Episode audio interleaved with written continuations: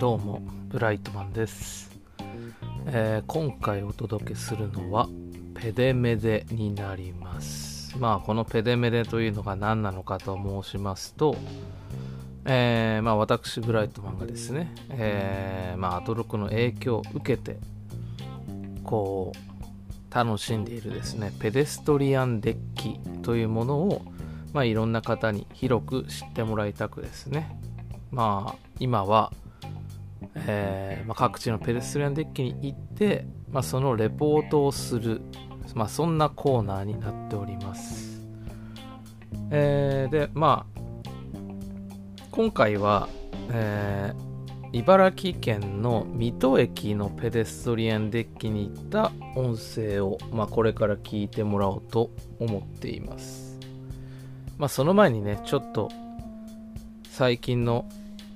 私のペデストリアンデッキの近況なんかを喋っていこうかなと思っております。まあいろいろ喋ってしまうと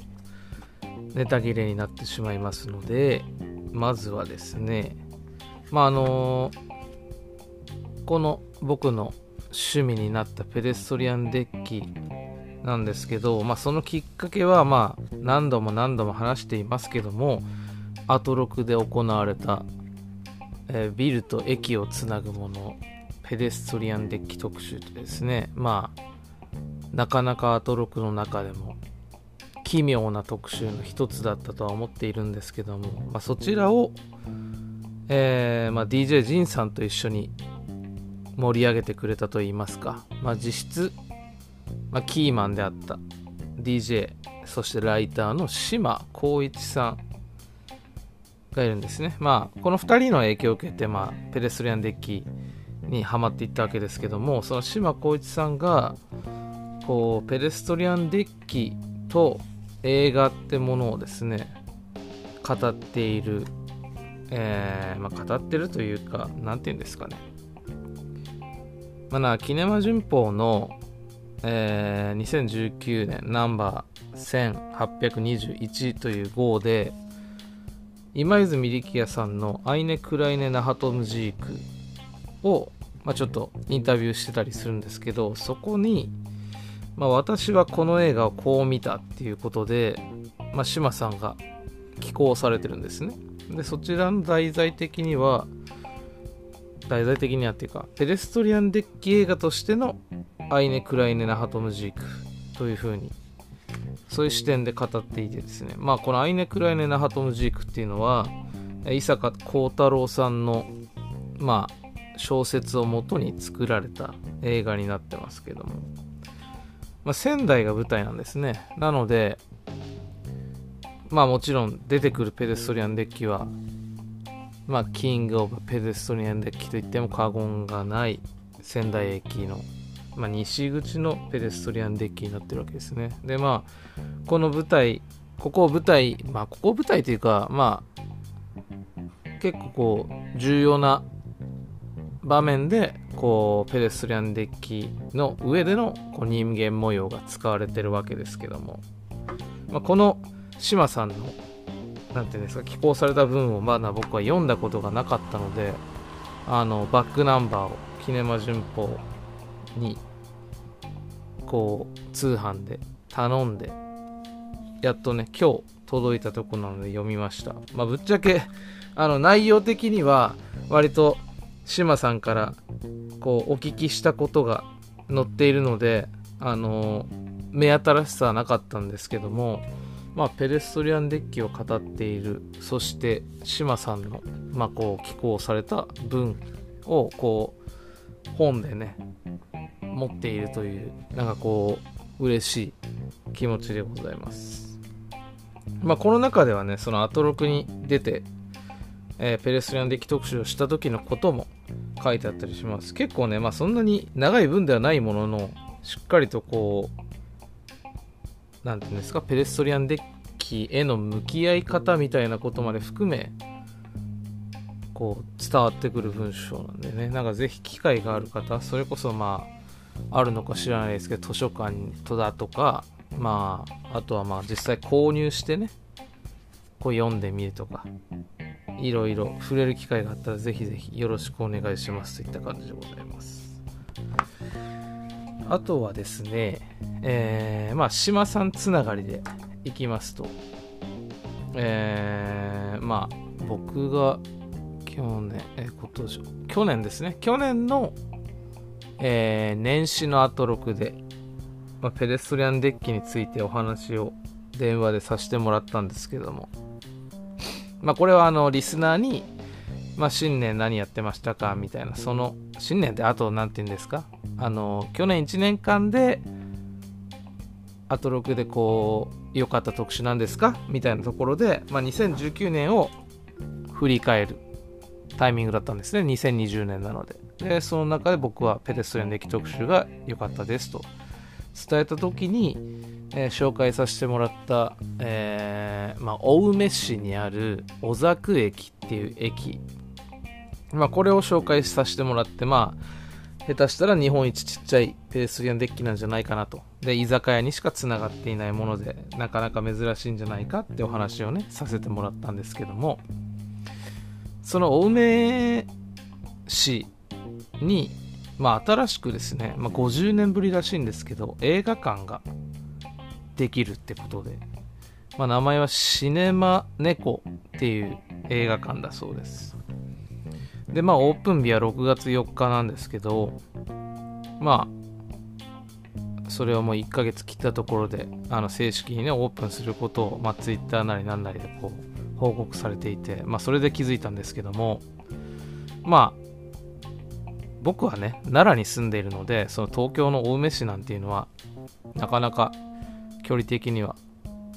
遠いなというか、わざわざ行くようなとこでもないのかもわからないですけども、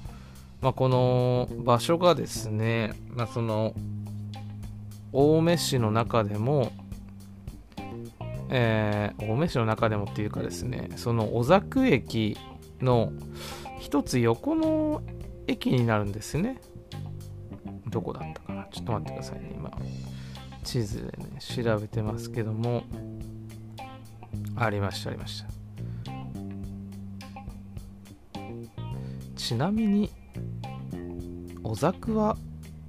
青梅市じゃないのかな？羽村市になるのかな？はい。ちょっとその辺、曖昧ですけども。ああ、羽村市っぽいですね。はい。で、まあ、小作駅から2駅ですね。2駅、下り側に乗って進むと、えっと、東青梅っていう駅があって、まあ、おそらくそこからが一番の最寄りなのかな。まあ、青梅駅からも行けますけど、多分近さ的には東青梅から。で、まあ、個人的になんかこれを見た時に、ああ、その、シネマ猫で映画を見て、で、2駅上りああ、違うな。シネマネコで映画を見ますと。まあ朝でも昼からでもいいですけど。で、えー、一つ、上り方面に行った駅の壁駅っていうとこにもペデストリアンデッキがあって、で、そちらのペデストリアンデッキ上には温泉があるので、まあ、そこで温泉にゆっくり入り、で、まあ、最後もう一個ですね、上り方面に一駅行って、小作駅のペデストリアンデッキにつながっている居酒屋で飲むっていうこの何てんですか？黄金コースですか？あのタンタンタンみたいなのを歌丸さんがたまに言いますけどちょっとね急にいきなり大きい声出してびっくりですけども、まあ、そんな感じのいいコースになるなというふうに思いついてしまいまあこれをね達成するためには、まあ、コロナがね収束したりとかしなければならないっていうのもありますけども、まあ早くね、そういうことができる世の中になってほしいなと思うばかりでございます。まあ、シネマネコね、結構小さい映画館ですので、で、しかもまあまあ場所柄、ね、バス、バンバン人がこう入るような映画館ではないと思うので、まあぜひね、近くの方は、こう、見たい映画がそちらでやってたら積極的に行ってあげてこうなんでしょうかね盛り上げてというかまあリアルな話を言ってしまえば、まあ、潰れないようにこうみんなで守っていってあげてください。僕もね、機会があれば行こうと思います。はい。まあ、そんな感じですかね。まあ、もうちょっとね、本当は、柏駅のお話とかもあるんですけど、えー、まあ、話すネタが尽きてしまうと困り,、ま、困りますんで、この辺にしとこうかなと思います。それでですね、えっと、今回はその先ほども言いましたけども水戸駅のペデストリアンデッキについて喋っていくんですけども少しだけまああの、音声の中でも喋ってることもいっぱいあると思うんですけども先にちょこちょこっと水戸についてお話ししようかなと思っております。あった。えー、どうですね、まあ、水戸駅はあのー、南口と北口に両サイドペデストリアンデッキがある駅になりますで、まあ、南口の方がこう比較的大きい、まあ、そしてこう広場がしっかりとあるタイプのペデストリアンデッキそして北口もまあまあそこそこ大きく、まあ、広場もありますけどもこちらは割とそういうなんだろうイベントスペースっていうよりかは、まあ、市民の憩いの場みたいな感じのペデストリアンデッキになってます。はい。まあ、あとは何ですかね。あー、まあ、北口と南口、まあ、中でね、マジで言ってるので、ここで言ってもしょうがないんですけども、えっと、10年ぐらい、えー、ペデストリンデッキが出来上がった時間のラグがあってですね、まあ、その辺も面白いかなって思います。はい。で、あと、音声の中でですね、音声っていうのはあれだな、レポートの中で喋ってるんですけど、えー、っとですね、なんか、提灯、三大提灯生産地区みたいな、なんかそんな言い方はしてないかもですけど、まあ、とにかくそういうのを紹介する場面があって、まあ、何かっていうと、その駅前の南、北口の駅前のその広場に、そのでかい提灯が飾ったそこにその提灯なんで提灯なのかというとみたいなところにこう三大生産地ですよみたいなことが書いてあるんですけどその看板を読み上げてる時にですねまあ他の2つの生産地について書いてある部分があってですねでそこを読む時に岐阜のやめって風に言ってるんですね。でこれ、まあ、看板の表記の仕方が若干まあ個人的には読みづらく、まああとは岐阜っていうのが県名で、やめっていうのは市だと思っていたので、そういう風に伝えてですね、で、しまいにはその、三大と言っているのに、一つどこかわからないじゃないかみたいなことを喋ってると思うんですけども、まあ、実際はですね、岐阜市と八女市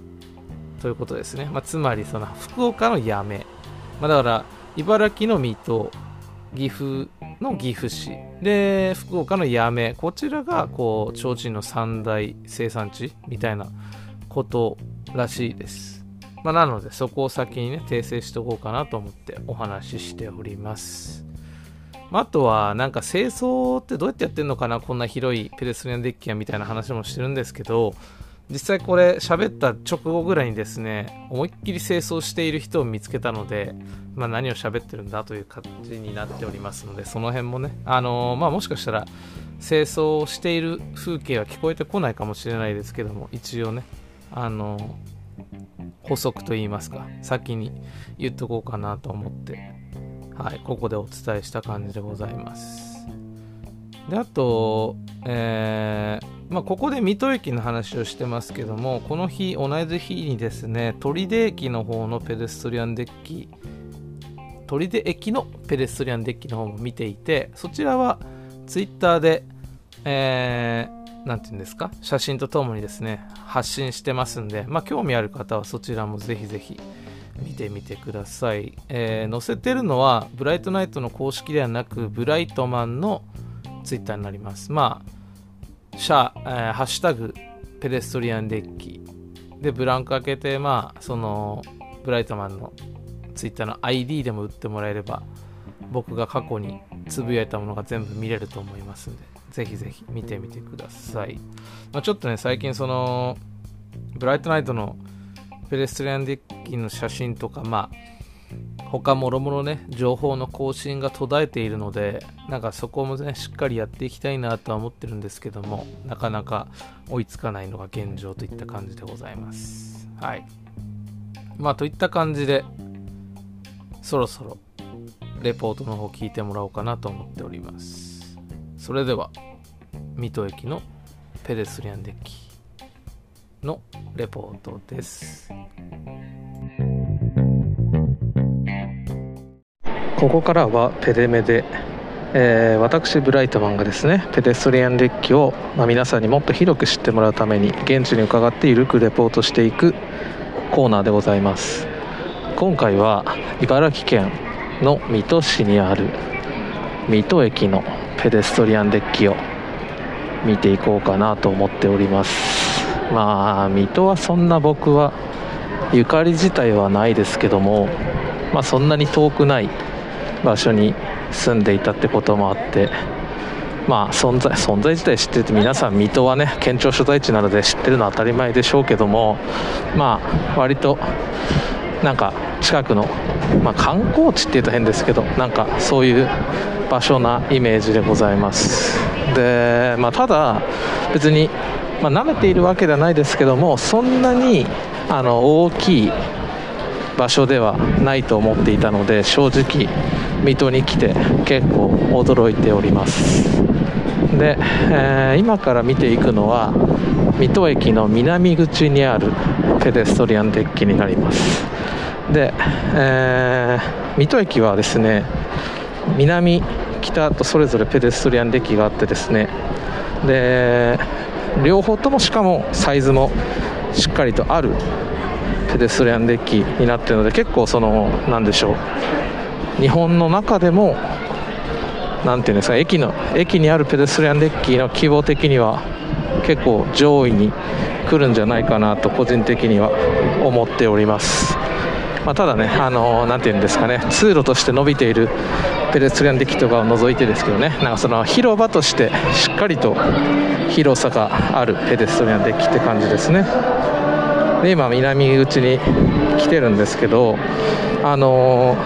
ー、て言うんでしょう。お聞きの通りといいますか水戸駅はですね、まあ、一応今日5月の3日月曜日ではあるんですけどもまあ開けてるっていうのもあるんですかね、えっと、南口のペデストリアンデッキの上でイベントが開催されてます、まあ、どういうイベントかちょっと僕は今分かんないんですけど、まあ、あのなんでしょうご当地というか地元のミュージシャンと、まあ、あとはいろんなお店が出て、まあ、なんとなく、まああのコロナがない状態よりは賑わってないんでしょうけども、まあ、そこそこなんか最近あまり見慣れないような光景が広がっているなって感じでございます。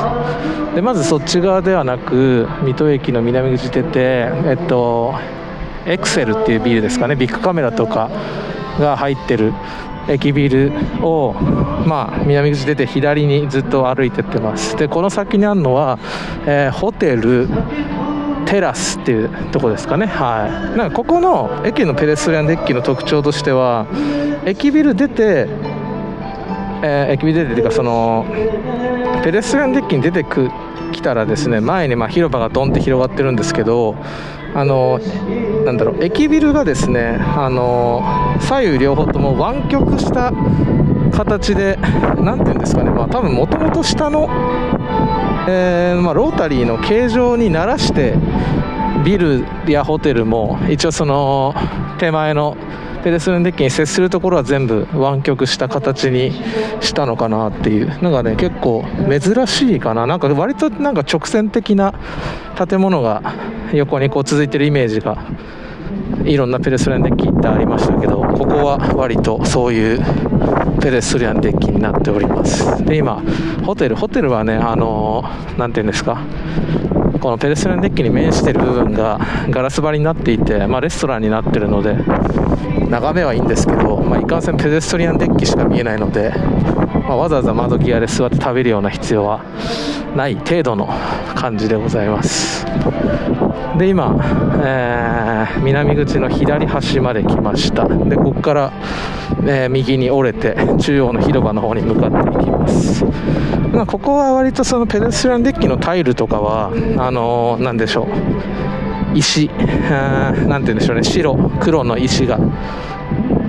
貴重とされている感じですね。でもまあできてね随分経っているはずなのでえっとそこそこねあの劣化は見られるかなと思います。でえっとですねどこに行ったかな。この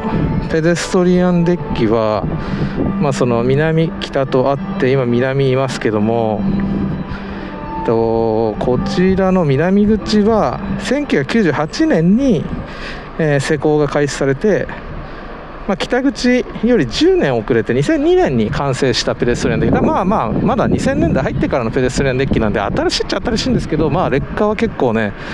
あの、そこそこあるかなといった感じです。なんででしょうかね。その辺の差はなんか地域差があるんですかね。でまあ今、えー、と広場の方まで来ましたね。でこちらは南側はですね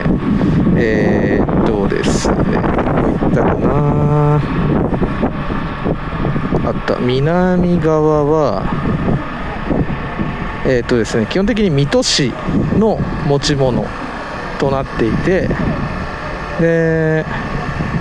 水戸市の、まあ、許可がないと基本的にしっかりした許可がないとイベント等できない感じになっております。で、えっと、基本的に道路交通法の適用範囲内のことしかできないと、まあ、つまりその交通の妨げになるような行為は禁止されているのがで後でまあ北側に行った時にも話したかったっちゃ話したかったんですけど流れで言うと北側は、えー、JR と水戸市のその権利関係がですねこう分散しているので、えっと、なんていうんですかね、あの基本方針な、その使う方針とかがなかなかこう定まっておらず、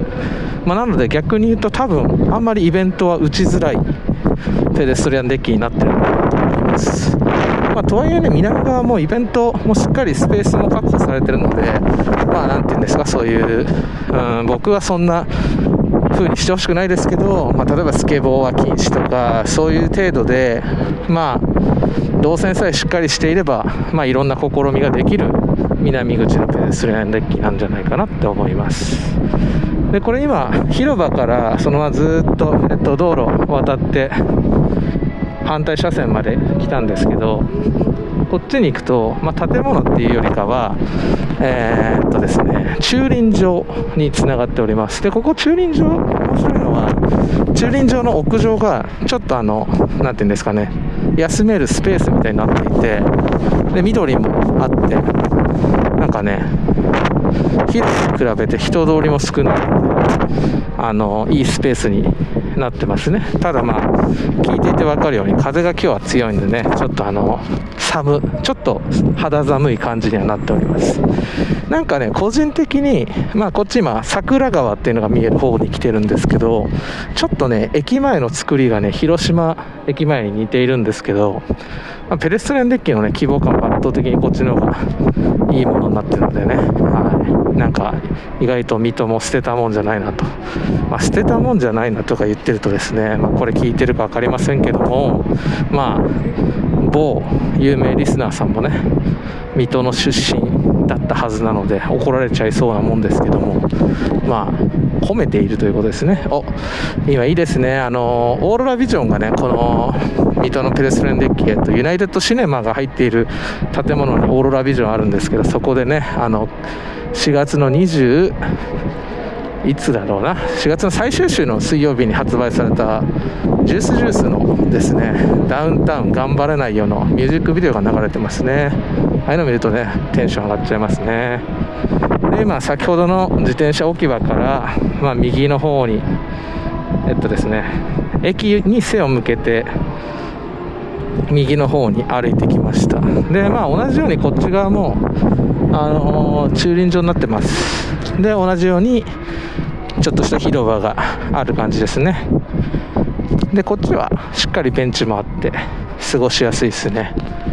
で本当なんでしょう。そんなにやっぱ高い建物に囲まれてるわけじゃないんで風の抜け具合も気持ちいいですし、まあ、川もね近くにあるんでなかなかいいですね。あのなんていうんですか広場でイベントもできてで、まあ、交通網としても、まあ、結構いろんなとこに向かって歩けますしでこうやってなんて言うんでしょうねちょっとこう離れたとこで休みたいなって思うのにも適しているペデストリアンデッキじゃないかなというふうに僕は思いますね。はい。でまたじゃあ広場の方に向かってなんかこのあれですね自分が動く動線の説明とかがもっとうまくできるようになりたいもんですけどもなかなか難しいですね。で駅前にあるこっち側の建物南口の建物は先ほどのエクセル、まあ、これ南って書いてあるのエクセル南っていう建物なのかな？と、えー、ホテルテラスとあとオーパっていうね、えー、商業施設とあとはあれはなんていうものかな？大和ロイ大和ロイロイネットホテル。大和ロイネットホテル。なんだこれ合ってない気がするけど。あのホテルとあとコンボックス？310っていう建物、まあ、こっちこの建物に一応あのユナイテッドシネマ入ってる感じですね。ユナイテッドシネマはね僕よく行くのはあれですね。あの橿原市にある橿原市なのかあれは。あのツインゲートっていうとこの映画館によく行きますね。あと結構ね駅前食べ物屋さんが充実していますね。はい。あとやっぱ何でしょう。多分駅から離れると、まあ、割と田舎な方なので車の往来が激しいですね。でやっぱ大きい駅でもあるので、まあ、ペデストリアンデッキにして正解な場所だと思います。今イベントスペースのとこまで来ましたね。ここは本当に今ずっとなんかカメラを持った男の子男の子じゃないですね。もうおじさんたちがずっといるんですけどもこの後何かな？アイドルかなんか出るのかな？今のお時間が1時なのでちょっと今ね確認してみましょうか。何が出るか。タイムスケジュールがあるんでね。えー、見てみるとこっちか。リ・ミトっていうあれですね。ご当地アイドルが出ますね。あとあれですね。加藤郁美さんっていう方が今から歌われるみたいでこちらですかね。今から皆さん待っているのは。あそうですね。なんか女性が今ステージに向かおうとしてます。でもなかなかねその何て言うんでしょうか。ちょっと不穏な空気を感じる男性たちはそんな言い方をしては良くないですけどもなんかなんて言うんですか？一昔の前のオタクといった風貌の方々がカメラを持ってねあの待ち構えていたので今ちょっと離れました。で今エクセルの隣のオーパ沿いを歩き始めました。でこっちもまあさっきも言いましたけどもあの駅に沿ってこうぐーっとこう湾曲しているビルになってますね。今ねアイドルなのかな？あの人の加藤さんのライブが始まりましたね。本当今日は風が強いので多分マイクにゴーゴーゴーゴー音がね入っちゃって申し訳ないんですけども。まあ、とですね正直水戸の情報がこう全く僕の中になくてですねなかなかこう喋ることもないわけでございますよ。なので難しいなと思うんですけど。あそうあの水戸ねあのまあ、どんな有名人の方いるのかなって見てみるとですね、まあ、僕がもともと知っていた人でいくとあのムックっていうですね、まあ、バンドがいて、まあ、そこのですねメンバーの達郎っていうボーカルの人とサトチっていう、えー、ドラマーが、えー、一応水戸出身でなんかあの今ねなんて名前だったかな茨城大爆発かなんかそんな名前のあのコンピレーションアルバムみたいなのを出していてその茨城出身のアーティストなんか稲子ライダーとかも入ってましたけども集まって、えー、1枚アルバム作ったみたいでゴールデンウィーク中になんかイベント一応やるみたいな書いてたんですけど本当に開催されてるんですかねちょっと分かんないですけども。であとは、まあ、アトロクにゆかりのある人で僕が今パッと見いたのは、まあ、マメグこと中島めぐみさんが水戸出身らしいですね。なんか全然そんなイメージはなかったのでまあ僕はそんなねマメグさんを追っているわけではないので結構びっくりしました。まあ結構ねやっぱこうやって喋って歩いてますけども人がなんでしょう奈良とか、まあ、あとは今回実家帰ってたわけですけども実家の方とかに比べるとやっぱ人はいっぱいいるなといった感じですね。はい。でこの水戸のペデストリアンデッキはですねまあ何て言うんですかね。こちらがもちろん広いのですごくいいんですけど、まあ、やっぱもうちょっとねなんかまあでもどうなんですかこの僕ペデストリアンデッキの清掃事情とかをよく知らないんですけどどういう風な扱いしてるのかな。なんか結構本当ねあの特に壁とかがねボロボロなんですよね。これは施工の時の問題なのかな分かんないですけどもちょっと気になる感じでございます。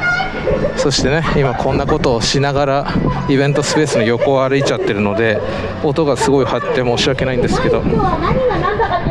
めちゃめちゃなんかね頑張ってる声は聞こえます。ただどこにいるのか分かあいたいたいたいた。なんかねあれですね。このイベントのスペースにあるあのお食事紹介みたいなレポートしてますね。でもあれですねあのこの今喋ってる、まあ、加藤さんって人目当てじゃないみたいですね。あの男の人たちは。リーミトっていうその読み方ってるかわかんないですけどそのリーミトってアイドル地元ご当地アイドルの多分追っかけみたいな人なんでしょうね。なんか先ほど見たら結構ね小学生高学年か中学生ぐらいのあのかなって感じでしたね。はい。じゃあもうちょっとねあのブラッと全部回ったんで次は北口に向かおうかなと思います。であれですね北口はえー、っと さっき南口の説明であの南口より北口が10年先にできたっていう話をしていたんですけども、まあ、1992年にできたわけなんですね。なのであの僕とね同い年のペデストリアンデッキになりますね、まあ、同い年というか同級生というか何なんでしょうね。表現が分かりませんけども。なのでなんかそうやって聞くと親近感が湧くのは何なんでしょうね人間は。でこのペデストリアンデッキとペデストリアンデッキの間はまあその駅ビルの中歩くわけですけどもこの通路も結構ちゃんと充実していて薬局から、まあ、本屋から吉野家まあ、あと、まあ、女性の、えー、服を売ってる店とか、まあ、カフェもありますし本屋ね川又書店って初めて見ましたけど、まあ、あとは何でしょう。えっとねご当地のものが売っているお店とか、まあ、あと31ミスドなんかねまあ結構本当充実した感じでございます。まあ駅ビルのね1フロアと考えればまあありえるといえばありえるんですけども。意外とね水戸水戸ちょっとねバカにしてる感じになってるわけです。雰囲気に聞こえますけどもそういうわけじゃないですからね。ユナイテッドアローズのグリーンレーベルもありますね。結構ねこの駅ビル間がね長いんですよ。やっぱ大きい駅なだけあって路線がいっぱいあるので下もねそれなりに幅があるわけでございます。でもう北口の手前まで来るとですねえっとまあなんだ牛乳が飲める場所。あとなんか日本酒のねなんか飲み比べみたいなのもありましたけども。もうそろそろ来ましたよ。はいはいはい。つなぐのが苦手でございますけども。はい来ました。北口ですね。なのでまあ29年前にできたペデスエンデッキでございます。でこちらはもうこちらもね本当に広くて。でこっちはねえっと高低差がすごいあるペデストリアンデッキになってます。じゃあ今駅から出て左左側に歩いていきます。でこれもまあ駅ビル沿い。でこっちはさっきと違って本当に駅に沿ってまっすぐ駅ビルが建っていてでペデストリアンデッキもまっすぐ伸びてる。まあいわゆるこう仙台とか豊橋に似た、えー、ペデストリアンデッキと駅ビルのこうなんていうんですか位置関係というか構図になってますね。でまあ本当高低差ねこれ結構ねどんぐらいでしょう？2メーターぐらいはね上がる風になってますね。どうなんだろう。目測が微妙ですけど。でまあこっちねあのそもそもあの1階地面のフロアも地面のフロア その辺の言い方もそろそろねちゃんとしなきゃいけないですけどあの割と駅前坂になってるんで、まあ、それに沿ってね作ってあるので割と本当高低差出てますね。で床は割とおなじみなあのー、ていうんですかベージュのタイルになってますね。で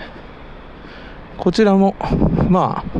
なんかね両方ともしっかりとでかいロータリーバスターミナルがあるので本当にまあなんていうんですか？県庁所在地なだけあるなと思います。でこっちの方がまあもちろん古いっていうのは作られた年代でわかるんですけどもそのデザインとか、まあ、あとは何でしょう？あの何ていうのかな？さっきの南口は割と壁が、えー、白だったりなんかこう多分作られた当初はめちゃめちゃ綺麗な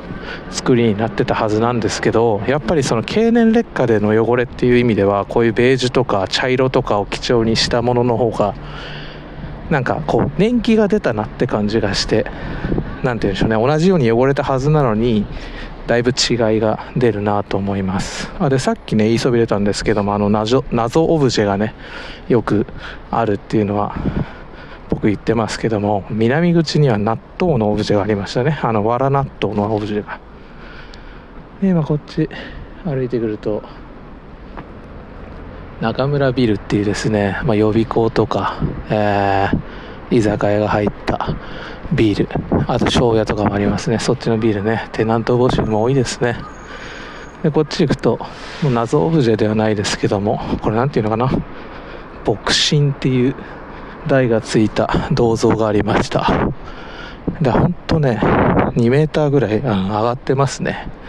でここを上がってくるとね水戸駅とエクセルの駅ビルが一望できます、まあ、もちろん何でしょうね。本当に大きい駅ではあるんですけどもあの左右への伸び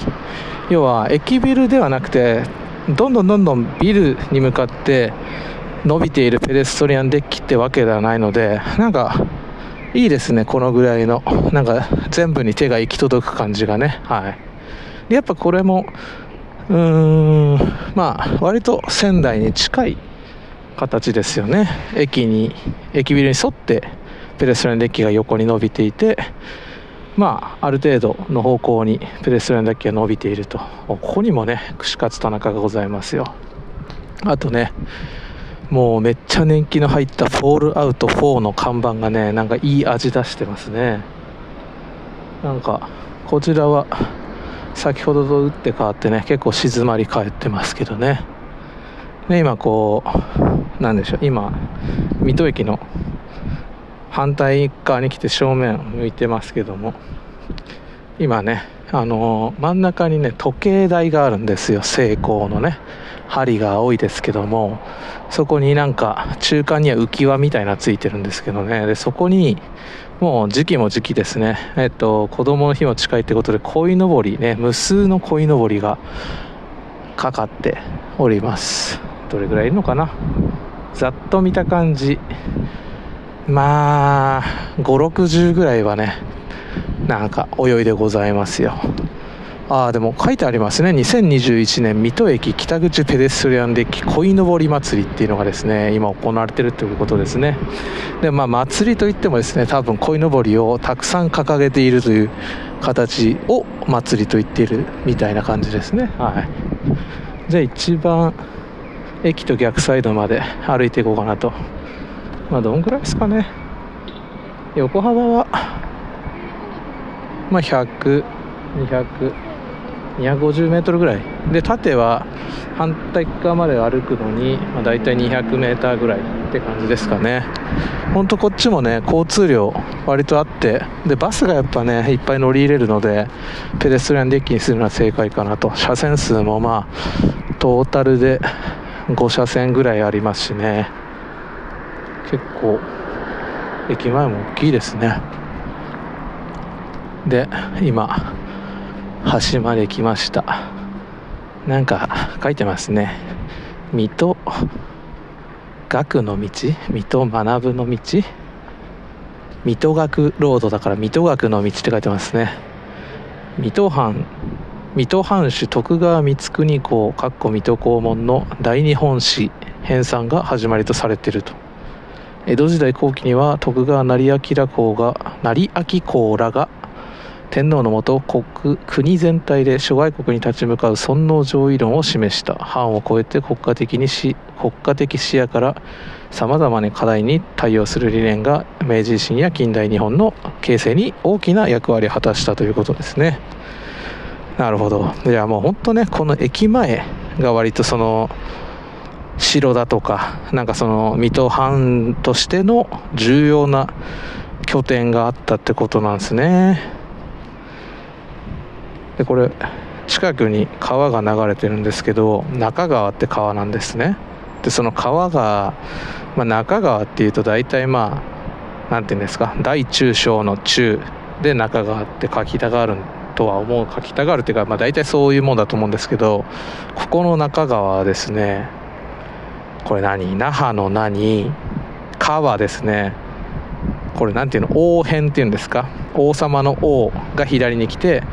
えー、っとですね可能の「可」が右の作りに来て中側となってるみたいですね。で水戸は何ですか？水運の戸口という言葉から言葉からというか水運の戸口で水戸らしいですね。諸説あるらしいですけども結構もうあの室町時代ぐらいからそんな名前が一応この地域にはついていたっていう何ていうんですかこの情報が残っているっていう話がねあの調べた限りは書いてましたね。はい。えー、こっちも割とまあ、ベンチはそんなにないんですけどね。あの過ごしやすいいいペデストリアンデッキですねこりゃ。でなんだ三の丸ってなやつが近くにあって。でそっからですねなんかその何ていうんですか城壁みたいなのが。まああれは作ったんでしょうけどなんか一応見えるのがいいですね。あの城の見えるペデストリアンデッキってよく言ってますけどあのまあお城本体じゃなくてもなんか雰囲気が出てていいですね。はい。でまあ鯉のぼりなんか見つつ今度はまあ、駅西向けて右側の方を歩いてます。ここまで来るとね急にタイルがね青くなります。でも結構なんかこれ変ななんかね中途半端になんかなんていうんですか今こうまっすぐ歩いてるわけですけどこのまっすぐのレーンの何ていうんですかいいとこで全部バッツリ色が変わるんじゃなくてなんか斜めにね青茶あとは何ていうんですかねこれはオフホワイトみたいな色がなんか変な感じであのー色が変わってるんで面白いなここ。後でね写真撮ろうな撮ろうかなって思います、まあ、こっちは本当に何でしょう。ビルビルっていうかその建物につながったから要はねやっぱ田舎の特徴ですね。割とあの地方のペデストリアンデッキはその駅ビルから伸びていてまあ多少2軒ぐらいはビルに他のビルにもつながってはいるんですけどその例えばその向かい側の道路を挟んで向かい側まで渡った時にその直接建物につながらないタイプのペデストリアンデッキが多いなって思います。まあ、それはもちろんお金がないとか、まあ、何て言うんですか、自分の土地というこう意思の強さみたいなわかんないですけどそういうのもあるんじゃないかなって思います。なんかその利便性よりも、まあ、なんかその、まあ、わざわざ工事とかするわけじゃないですか。なのであともともとねそれを想定して作られてないってことで割と今見見に来たんですけどそのホテルがねあるんです。でまあ本当ね角と接しちゃってるのでこれ部屋1個潰さなきゃいけなかったりとかそもそもこの入る経路としてねあんまりいい位置には面してないっていうのは大きいなと思います。まあこんな感じですかね。まあ水戸はね本当に想像以上に大きくてテンション上がってるんですけどもいかんせん情報を入れなさすぎたんで今困ってますね。ああなんかねはいいますよ。撮っている女性が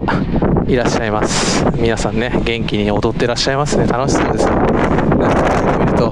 何て言うんだろうな。いけすかないなって思う時ももちろんありますけどなんかあんだけ楽しそうにやってるとねあの逆にもう一周回って羨ましくなっちゃいますね。もうゴーゴーゴーゴーうるさいでしょうけどもね。本当羨ましい限りでございます。もう今ね、駅に向かってますね。ああ、まあベンチもね、そこそこいい感じにございます。でも、まあここのね、ベンチもね、本当あの何ですか、寝れないような区切りがついてるのが寂しいですね。まやっぱこれもうスタンダードなんですかね。お、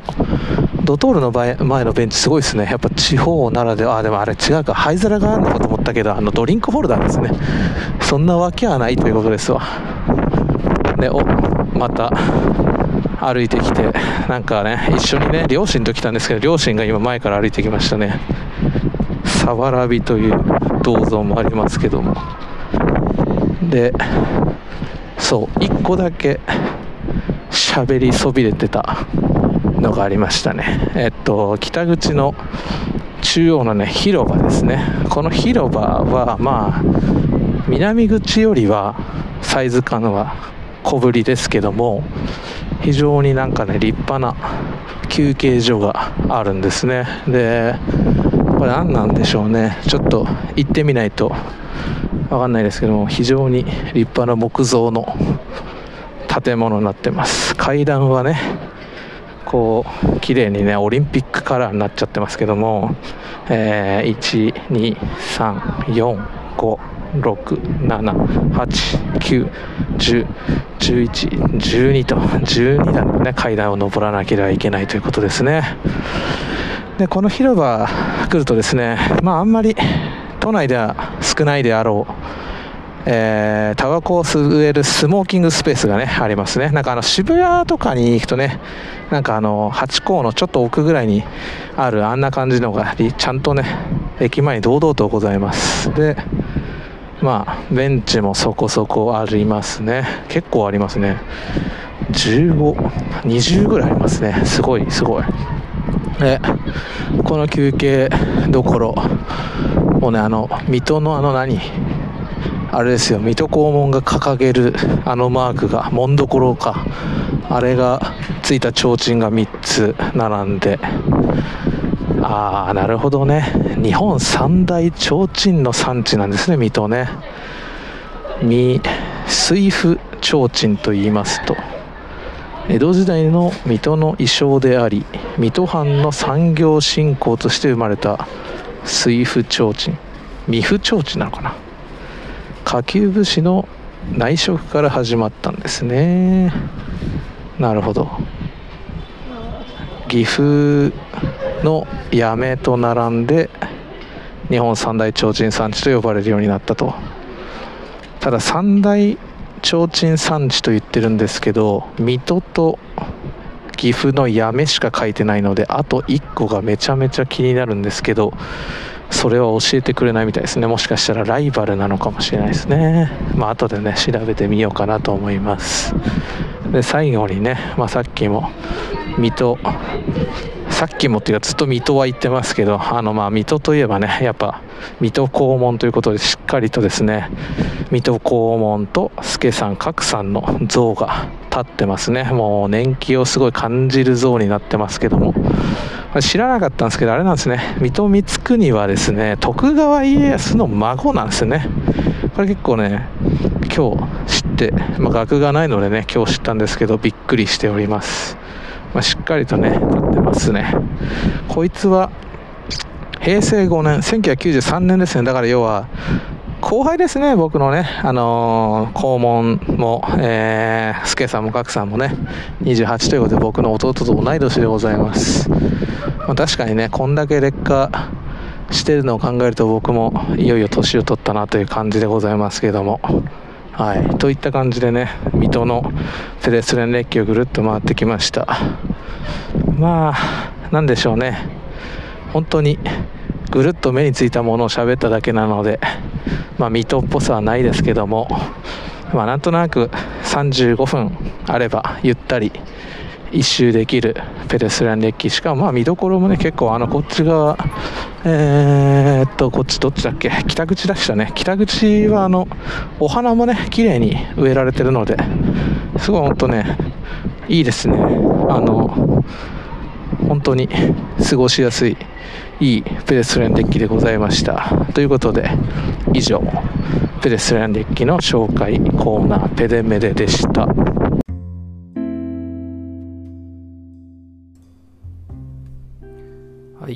いかがだったでしょうか？まあペデメデ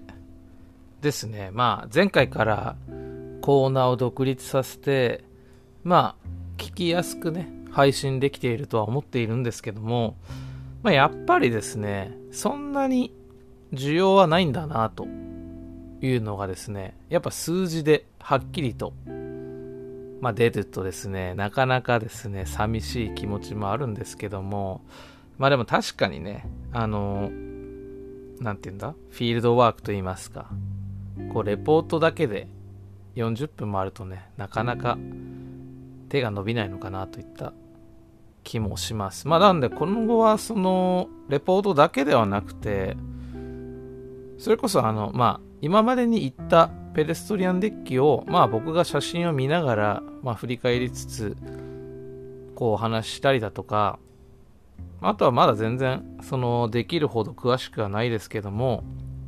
なんかこう、ペレストリアンデッキについて普通に喋るみたいな時間があってもいいのかなっていうふうに思いますので、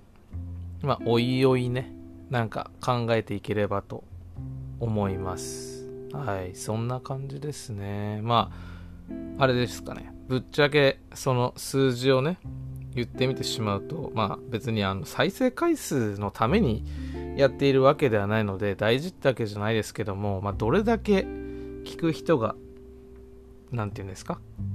いなくなるというか変わるかっていうお話ですけど、まあ、ブライトナイトのボリューム40っていうのは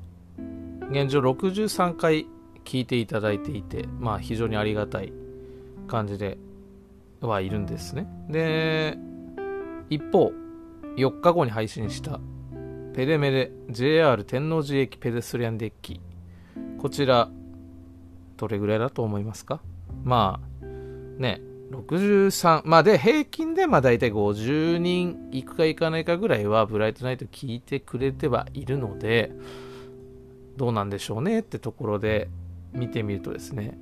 現在19回の再生になってます。まあ、単純に興味ないっていうのもあるのかなっていうのと、まあ、あとは、どうなんでしょうね。まあだから、聞いてくれた19人の方にはね、ぜひなんかその、もっとこうした方が、とか、あと、ここは聞きづらかったなとか、逆にここはいいよみたいなのがあればね、そういうのも聞いていきたいので、ぜひぜひ、あの、メールとかね、いただけたらなっていうふうには思っております。あとはそうですね、まあ、今後、まあコロナもあるのでなかなかいろんなとこに行けないのはいけないんですけど、うーん、なんか、前回ね、あの、いつのブライトナイトだ？えっと、多分ボリューム41とかを実家から撮ってるんですけど、その時にあの、埼玉のペデストリアンデッキを見るに行くみたいな。ああ、それは42で行ったのかな。まあ、要は、埼玉のペデストリアンデッキをいろいろ行って、録音したものもあれば、スルーしたものもあればって話をしたんですけど、そのスルーしたやつをね、まあ、行ってみたりしたいなという気持ちはあります。まあ、あのー、6月の末にね、また帰らざるを得ない用事がありますんで、まあ、その時にでも時間があれば行こうかななんて思ってます。はい、そんな感じですかね。まあ、あとですね、あの、ペデストリアンデッキは、まあ、いろいろ言っていて、ただまあ、もちろん頭の中に行った場所っていうのを記憶ある程度はしているんですけども、まあ、なかなかね、あの、全部駅名まで覚えてるっていうのも難しいので、まあ、どうやって管理してるかっていうとあの Google マップで行った駅にピンを立てまくってんですね。で、まあ、これがまああ一応まあ現状把握しているペデストリアンデッキとあとはもう行ったやつっていうのでピンをね分けて分けてってが全部のやつと別で行ったピンも立ててるんですね。でまあ個人的にはそれをこう何て言うんですか？まああの一つのペデストリアンデッキのこうまあだからあるじゃないですか。たまにその日本地図をとか世界地図みたいなのを壁にバンって貼って行ったとこに画鋲さしていくみたいなああいう感覚で一応使ってるんですね。でこれ実はまあそれ知ってる人もいると思うんですけど Google マップのこのピンというかこのあの保存みたいな機能リスト自分のリストっていうやつって公開もできるんですね。で、なんかまあ、もし興味がある方がいるんであれば、公開、まあ、その、現状把握してるやつってだけでも公開してみようかなと。で、逆にその公開することで、僕がまだ、えー、知らないペデストリアンデッキの情報だとか、またもちろんその知ってるってやつ、知ってても更新してないものもあるのであれですけど、でも基本的にあの行ったことがあるところとかは全部マークしてるはずなので本当その僕が行ったことないとこでまだこんなとこにもありますよっていうのの情報を、まあ、いただくためにも公開してもいいかなって思ってますんで、まあ、もし興味がねある人いたらぜひぜひメールとか、まあ、あとはあのー、まあ、ハッシュタグはブライトナイトと共有はしているので、まあ、そちらのハッシュタグつけて興味ありますよだけでも話していただければなと思います。はい。こんな感じですね。はい。また、来週もね、ペデメでおそらく配信すると思います。なんでかっていうと、もう、まあ、前回の放送で言ったのかな、その武蔵浦和駅のペデストリアンデッキのレポートも収録済みなので、まあ、こうなんていうんですか、万が一休日中に取れなくても、こう、弾は揃っているぞといった感じですね。はい。なので、まあ、あまあまあ、もしかしたら来週はその武蔵浦和ではなくて、あのー、さっき言ってたみたいにペデストリアンデッキ情報のお話になるかも分かりませんけども、まあ、とりあえず、まあ、来週もあるかなとか、そんな感じでイメージしておいてもらえたら OK だと思います。ではでは、あのー、まあ、先ほどからね、あのー情報を募集してますよってことなので、一応メールの送り先とかを読んでいこうかなって思います。まあ、基本的にはブライトナイトと共有してますんで、えー、同じ宛先に送ってくだされば結構です。公式メールアドレスは brni0406-gmail.com brni0406-gmail.com です。で、まあ、同じように Twitter の DM の方にいただいても結構ですし、えー、めんどくさい方は、ハッシュタグのシャープ BRITNIT、シャープ BRITNIT、こちらにいただいても結構です。そしてあの Google フォームもね、一応あります。で、そちらにもしいただけるときは、あの、本文の先頭にペデストリアンデッキとかペデメデとか書いていただけると、えー、まあ見分けといいますかあの分けるのにすごく助かりますのでよろしくお願いします。といった感じで以上ですね。はい。ペデメデ今回は水戸駅のペデストリアンデッキについてのお話でした。